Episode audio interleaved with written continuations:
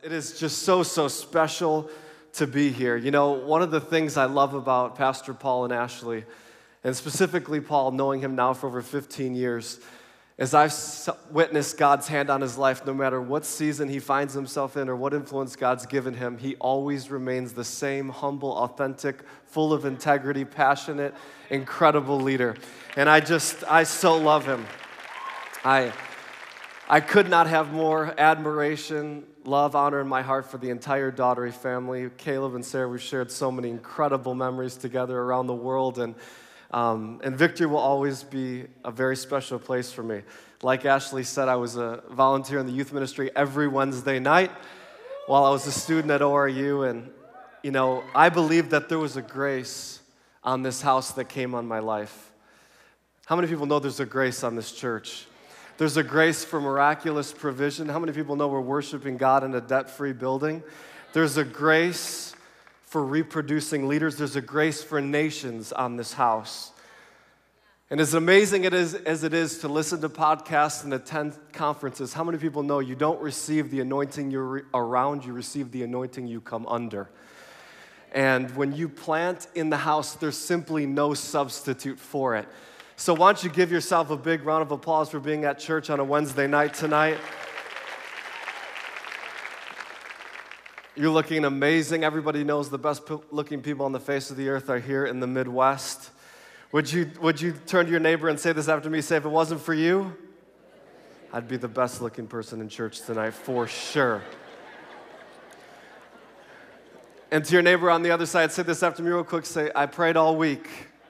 I'd sit by you for sure. Did anyone come hungry for the Word of God tonight? We're going to begin in Romans chapter 8, Romans chapter 8, verse 18. I consider that our present sufferings are not worth comparing with the glory that will be revealed in us. Verse 19, for all creation waits in eager expectation for the children of God to be revealed.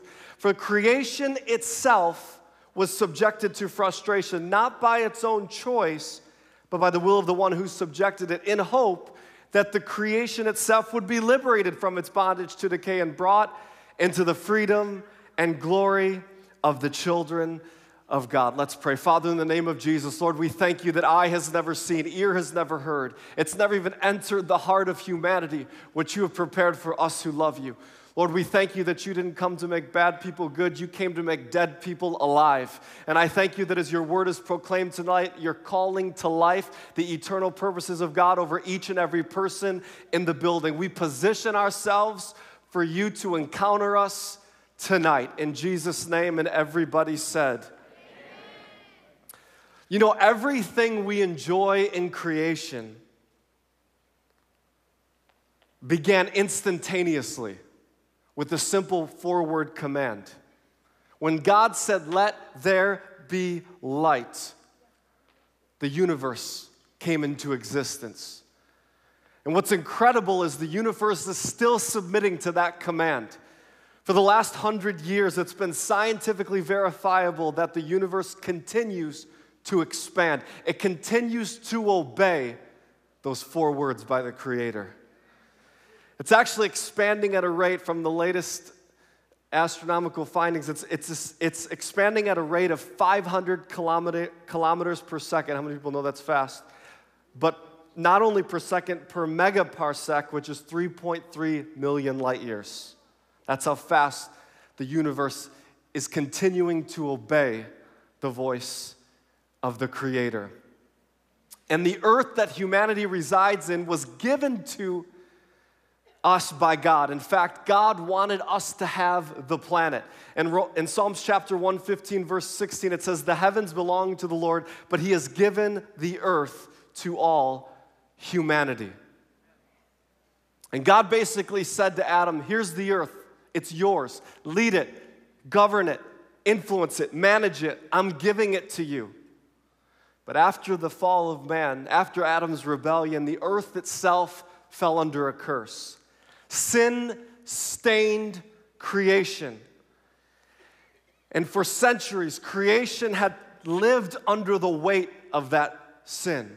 And creation had witnessed for generations the implications of humanity's fallen state. Think about this for a moment. Creation was there when there was a murder in the first family. Creation witnessed when Israel forsook the Lord and started to worship false gods. Creation was there the mountains, the vegetation, the rivers. The earth itself was there as mankind's greed drove them to war generation after generation after generation. Creation has witnessed the injustice, the abuse, the pain perpetrated for generations, and creation's witnessed the devastation, the consequences of the curse, and its effects on the human soul. And creation itself, the earth is groaning for those who have been redeemed and renewed and cleansed and liberated to be revealed. We read in the opening text, for all creation waits in eager expect. Creation itself is waiting for the church. And tonight I simply want to describe the church that creation has been waiting for for generations. Number one, tonight I believe creation is waiting for a prevailing church. In Colossians 2:14, Paul reminds the church. He says he canceled the record of charges against us and took it away by nailing it to the cross. In this way, he disarmed spiritual rulers and authorities. He shamed them publicly by his victory over them on the cross. See, we have to remember when Jesus died, before he ascended, the Bible says he first descended. And when he descended, he captured the keys of authority back. See, when Adam sinned, although the earth was given to you and me, we actually relinquished our leadership of it. We relinquished our authority of it. And although God's original intention was that humanity would lead it, would own it, would govern it, when we sinned, we gave up our right and our authority to lead it. So Jesus dies, and before he ascends, he descends, he recaptures the keys of authority.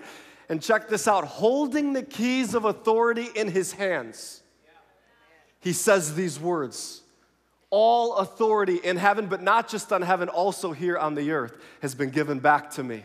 And holding the keys of authority in his hands, he says to his disciples, he says to his followers, he says to his church, he says, Therefore, because I've reclaimed authority of the earth for you, now I'm giving you your mandate. In the context of reclaiming your authority. He said, Go into all the world and make disciples of entire nations. Now, I don't believe the Great Commission was given simply so that the church would go or so that the church would grow. If that were the case, Jesus might have said, Go into all the world and add converts. See, I don't believe at its core the Great Commission was simply a mobilization mandate. It wasn't given. Jesus didn't just give us the Great Commission so that we would go. He said, I want you to go into all the world and not just make converts, but actually make disciples of nations. Now, if I'm gonna take an individual on a discipleship journey, I have to purpose in my heart that I'm going to lead that individual, right? So, if I'm gonna take a nation on a discipleship journey, how many people know that means the church must lead nations? See, I believe the Great Commission wasn't simply a mobilization mandate, but it was actually a leadership mandate. The Great Commission wasn't given simply so that the church would go or so that the body of Christ would grow. The Great Commission was given so that the church would lead. Gone are the days that people get saved and hide in a church building once a week and wait for the rapture. How many people know it's time for the church to be found all over the place? It's time for the church to lead in government. It's time for the church to lead in media. It's time for the church to lead in education. It's time for the church to lead in athletics and sports. How many people know it's time for the church to be found everywhere? He gave us the keys of authority and he said, Lead. Now, sometimes the enemy has amnesia. He thinks, you know,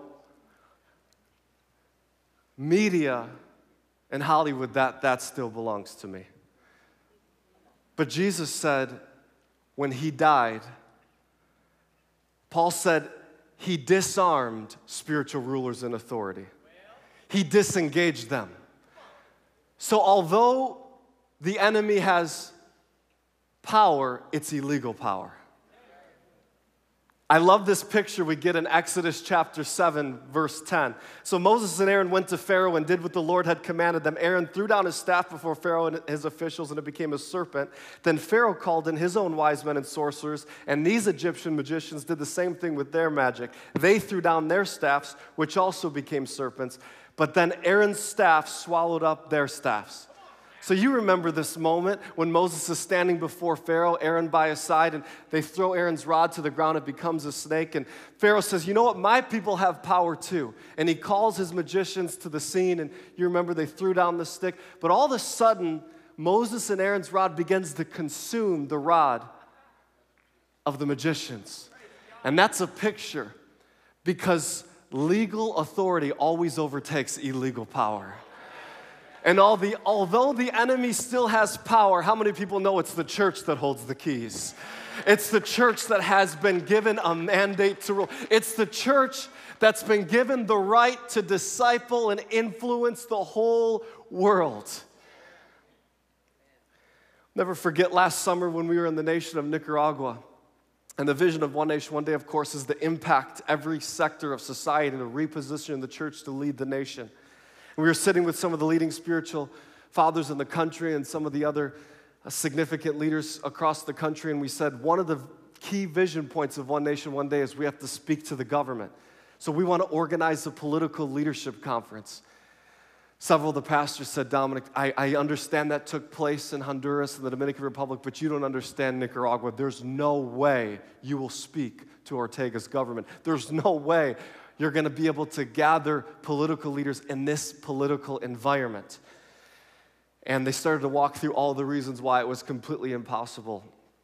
I said, you know what? What we need to do is we still need to rent the nicest indoor conference center in the country. And let's put a deposit down on that space and let's continue to just act like it's going to happen. Well, all the way for months during our lead up in the journey, they were saying time and time again, week after week, month after month, you don't understand. This is impossible. It cannot, it will not happen. You will not speak to President Ortega's government. Even on Monday, when we arrived for the week of One Nation One Day with the conference planned for Friday, they said it's not going to happen. I'll never forget on Wednesday morning, I got a phone call. They said, We cannot believe it. El Comandante, they don't call him the president, they call him the commander. They said El Comandante has ordered 400 of his government personnel to go to the political leaders conference.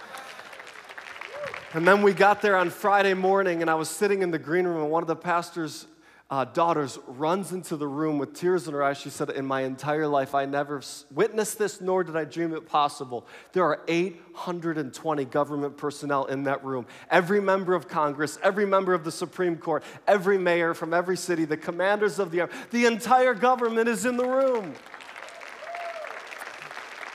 Sammy Rodriguez got up and preached this brilliant message. And then I, I took the platform and for 20 minutes gave a clear gospel message and said, Who wants to call on the name of Jesus for salvation? And I watched 820 members of a government stand to their feet and call on the name of Jesus for salvation. How many people know we have legal authority? How many people know we've been commissioned to lead? And I believe creation is waiting for a church that has a revelation that we've got the keys. I think creation is waiting for a church who carry a deep and profound conviction that we belong in the room. And we don't just belong in every room and in every sphere, we have actually been mandated to lead it. Somebody say it's time for the church to lead. Number two this evening, I believe creation waits for a prophetic church. Somebody say prophetic church. I love Jeremiah 1 6. O sovereign Lord, Jeremiah says, I can't speak, I'm too young. The Lord replies, Do not say, I am too young. For you must go wherever I send you and say whatever I tell you, and don't be afraid of the people, for I will be with you and will protect you. I, the Lord, have spoken. Then the Lord reached out and touched my mouth and said, Look, I've put my words in your mouth. Today I appoint you to stand up against nations. Isn't it easy whenever God begins to uncover our assignment to inventory the reasons why we're disqualified. Obviously, for Jeremiah, it was, his youth. God, don't you understand? We live in a patriarchal society. Only the elders' words carry any weight. Only the elders have respect. Who's going to listen to a young person, God? And God says back to Jeremiah, Do not say, I am too young. For you must go wherever I send you and say whatever I command you. And then he says something amazing. He says, Jeremiah, today I'm touching your mouth. I'm, I'm touching your mouth and I'm gonna give you the ability to stand up against nations. See, even as we gather here tonight, the enemy would wanna tell us all the reasons why we can't.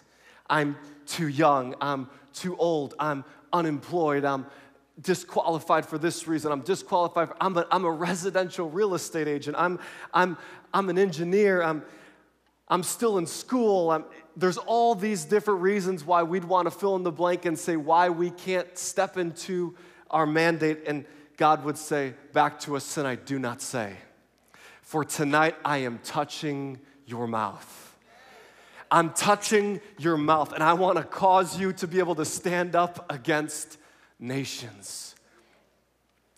With a revelation of these words, I'll never forget at 26 years of age, for those of you who are new in the One Nation, One Day story, I was found myself in the office of the president of Honduras. And I said, Mr. President, I know your nation's in pain. Unemployment's over 40%. They're calling Honduras the, word, the world's murder capital because you have the highest homicide rate per capita than any other nation outside of a war zone. But what if, in part, Isaiah was speaking to this moment in your history when in Isaiah 66 8, the prophet asked the question Can a nation be saved in one day? Mr. President, what if all of Honduras could be changed, could be healed, could be saved in one day? I said, I believe this vision's to begin in Honduras. But we can only begin, many of you will recall the story, if you'll agree to these five things. Number one, would you stand with me on Saturday, July 20, 2013, and together from the nation's capital, we'll speak to the nation. Number two, would you pass legislation through your Congress calling One Nation, One Day an official national holiday?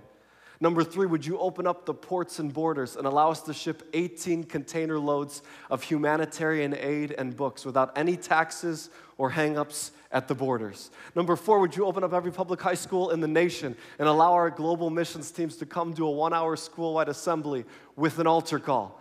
And number five, would you give us the 18 largest stadiums in the capital cities of all 18 states at no cost to us and help us call the nation to their capital cities? Now, I didn't know what the president was going to say, but at the end of the meeting, he signed a resolution committing to those things. Several people said it's one thing to get the Honduran president on board. There's no way this legislation would pass through a Catholic controlled Congress. Six months later, the bill passed unanimously through Congress, and One Nation, One Day, with all five of those provisions, became law in the country. How many people know He's touching our mouth? It's time to speak to nations. It's time to take our place.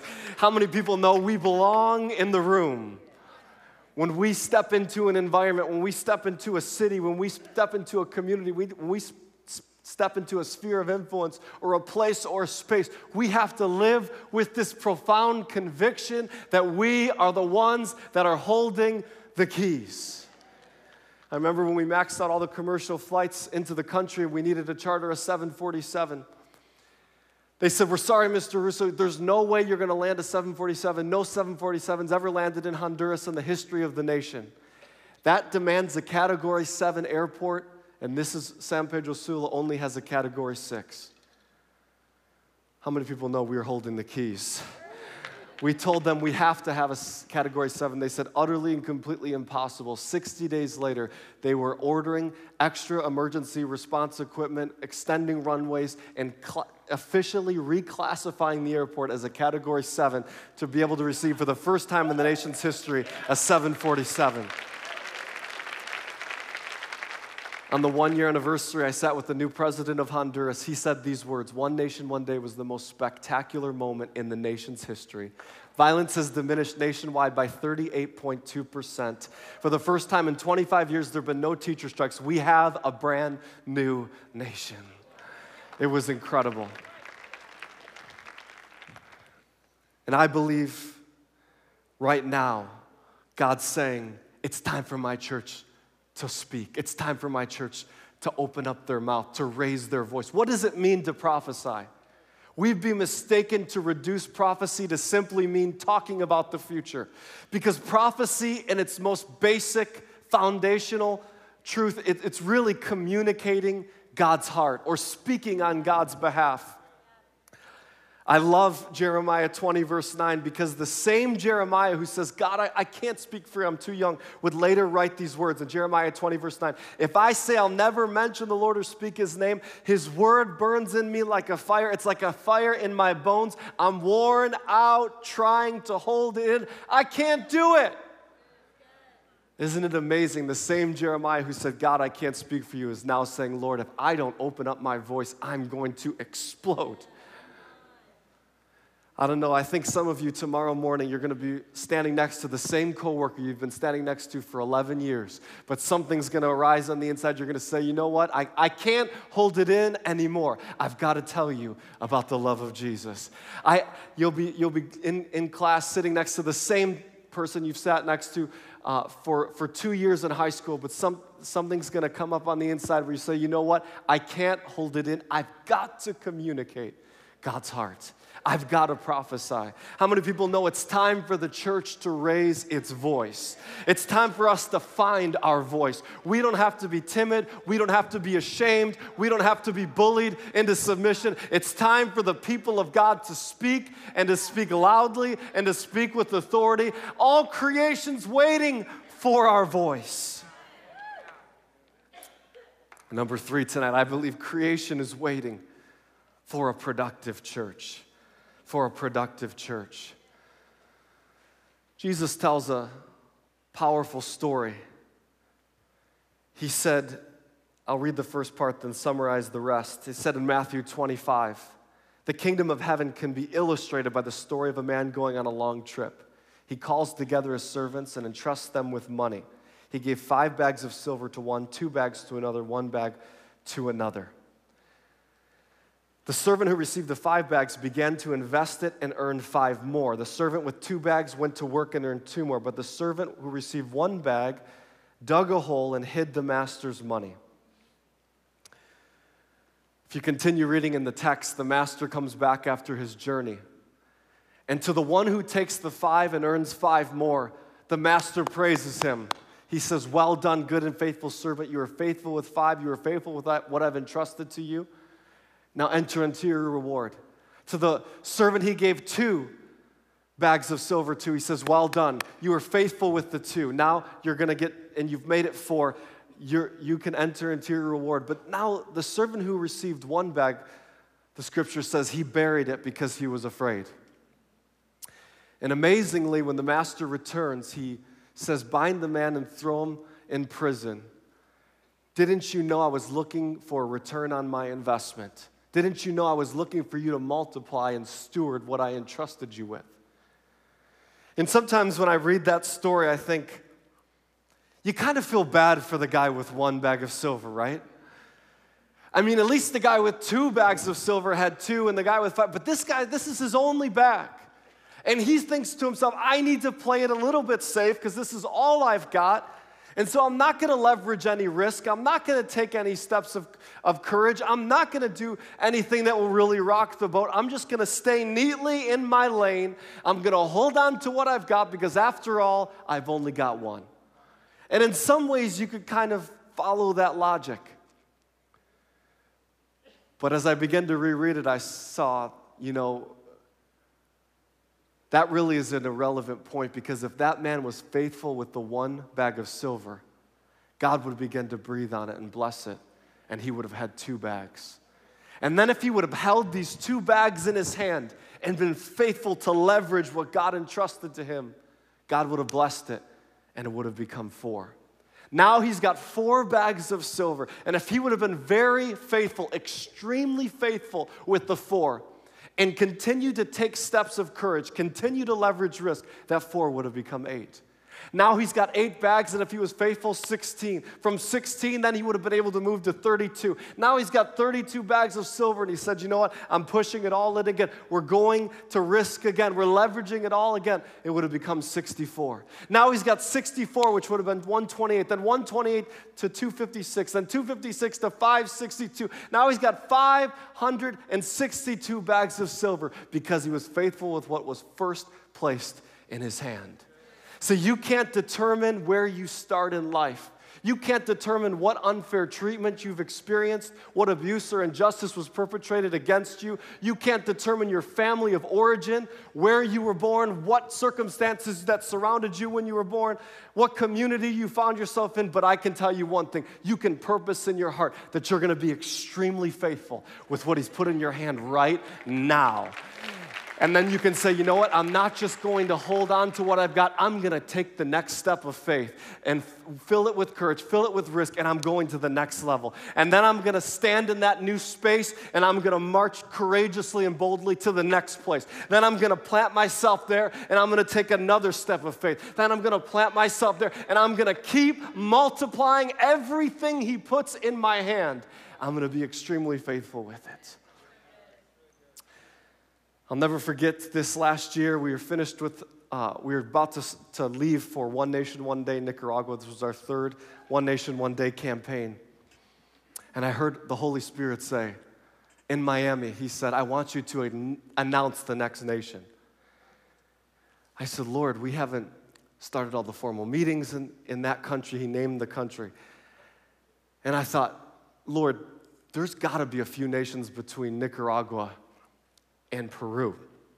I mean, Nicaragua's 7 million people, Peru's 30 million people. It's really like three nations in one because you have the coast, the big city, which is the city, the mountain, which is kind of classic Latin America. Then you have the jungle, the Amazon region. All three different cultures, all three different lifestyles, all three different blocks. And it's really like all three 1M1Ds we've done in one because it's 30 million people. Geographically larger than most of Central America. I said, Lord, how are we going to go from Central America all the way to Peru, to such a significant country? Lima is like a first world city. It's the second most populous city in the Western Hemisphere at 11 million people. And I heard the Holy Spirit say, I want you to believe me for a team of 5,000 missionaries. I thought, Lord, we brought 2,800 to Nicaragua, and to bring 2,800, I invited everyone I'd ever met in my entire life. and he said, and I want you to believe me, not only for 5,000 missionaries globally, but I want you to register a team in Peru of 5,000 missionaries, where they would actually register just like the global team, pay for their expenses, their bus rides, their lunches, their t shirt. They would train with their local churches, and you're going to have the Peruvian team members do the altar calls in their own high schools. You're going to have the Peruvian team members not just be translators, they're going to be missionaries within their nation. And the team will be a team of 10,000 people. I said, Lord, that means we're basically going to have to leverage absolutely everything all over. We're going to have to risk everything to pull this off. He said, Exactly. And as we began to pray, we began to sense one of the words God said, in my, said to me, He said, What happens in Peru will set in motion the next decade. And I thought, Lord, it's probably because of the size of Peru and the success of Peru. And now I've seen over the last nine months, it's not because of that. It's because what happens in Peru is going to result in a global promotion for the body of Christ. I believe the faithfulness of the church in Peru will result in a global promotion for the body of Christ. And then I began to hear the pastor of the largest church in Mongolia is coming to One Nation, One Day Peru to get a vision for One Nation, One Day Mongolia. The pastor of the largest church in Cambodia is coming to One Nation, One Day Peru to get a vision for One Nation, One Day in Cambodia. The pastor of the largest church in Ecuador is coming to One Nation, One Day Peru to get a vision for One Nation, One Day. The pastor of the largest church in Venezuela is coming to Peru to get a vision for one. There are global leaders coming literally from the four corners of the earth. The pastor of the largest church in New Zealand is coming to get a vision for One Nation, One Day in New Zealand. And I, if you can capture the heart of God tonight, what we're going to do together is not about even a moment, it's not even about a nation, it's about God's heart for nations. If we were to be honest, for 2,000 years, the body of Christ has been dividing. Think about it. From, from 300 AD till now, there's been more splintering, more fracturing, more groups, more denominations. How many people know the world has yet to see the power of a united church? But if there was anything to unite around, how about we unite around the salvation and transformation of nations? How about we unite around laying entire nations at the feet of Jesus and keeping them there until eternity? I think that's worth uniting for. And that's why I'm so honored to be in covenant with a church like Victory. In covenant, everybody gives something up to gain something collectively they could never get individually. And we're gonna give up our egos, our labels, our logos. The people of Peru will not know the name Dominic Russo. They'll definitely not know the, the ministry missions.me, but they will know there was a moment in history when the body of Christ globally collapsed on the country to move the church forward, to make it impossible for every single person breathing air in Peru to not have access to the gospel in the span of 10 days. How many people think it's a good idea? I'm telling you, if you've never been on a missions trip before, you say, but that's like over $2,000. Believing God for your missions trip registration will be the smallest thing you ever do on your faith journey if you'll start now. If you'll start now, if you'll start to say, you know what, I'm gonna leverage some risk. I'm gonna put my $100 down. I'm gonna start the conversation with my employer. I'm gonna get babysitters, and it's, I'm going to, we're bringing my family on this. I'm bringing my 12 year old and my, but you begin to write down what you wanna do. You know what God's gonna do?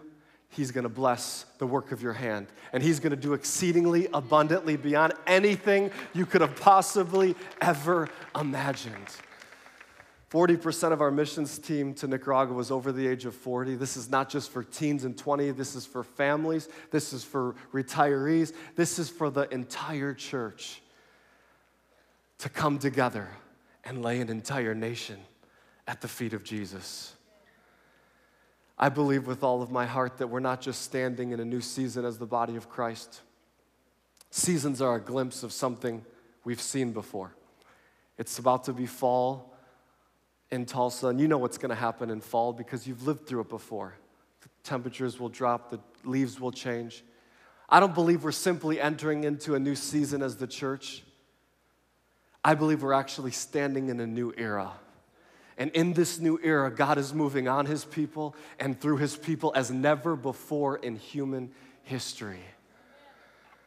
One of the things I so appreciate about victory is you know the difference between gathering as the church and being the church. We gather as the church because Christ commanded us to. We gather as the church because the office of the local pastor was God's idea. But we have to be careful not to find our favorite seat, stare at the platform, and subconsciously conclude that everything that happens on this platform is church.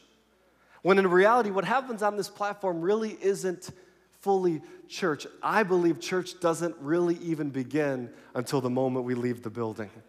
See, what happens on this platform is actually empowerment and training to go be the church. How many people know being the church is Monday, Tuesday, Wednesday, Thursday? Being the church is leading where God's put a grace on your life to lead. Being the church is taking territory where God's put grace on your life to take territory and reflecting the kingdom of God in that space. And God wants to promote elevate, escalate, accelerate destinies. He wants to put his hand on your hand. And when God puts his hand on your hand, you cannot fail. He's ready because we're the ones that are holding the keys. As we gather tonight, creation is waiting, the Creator is waiting, heaven is waiting. What are we waiting for? This is our moment. Would you stand to your feet with me tonight, church?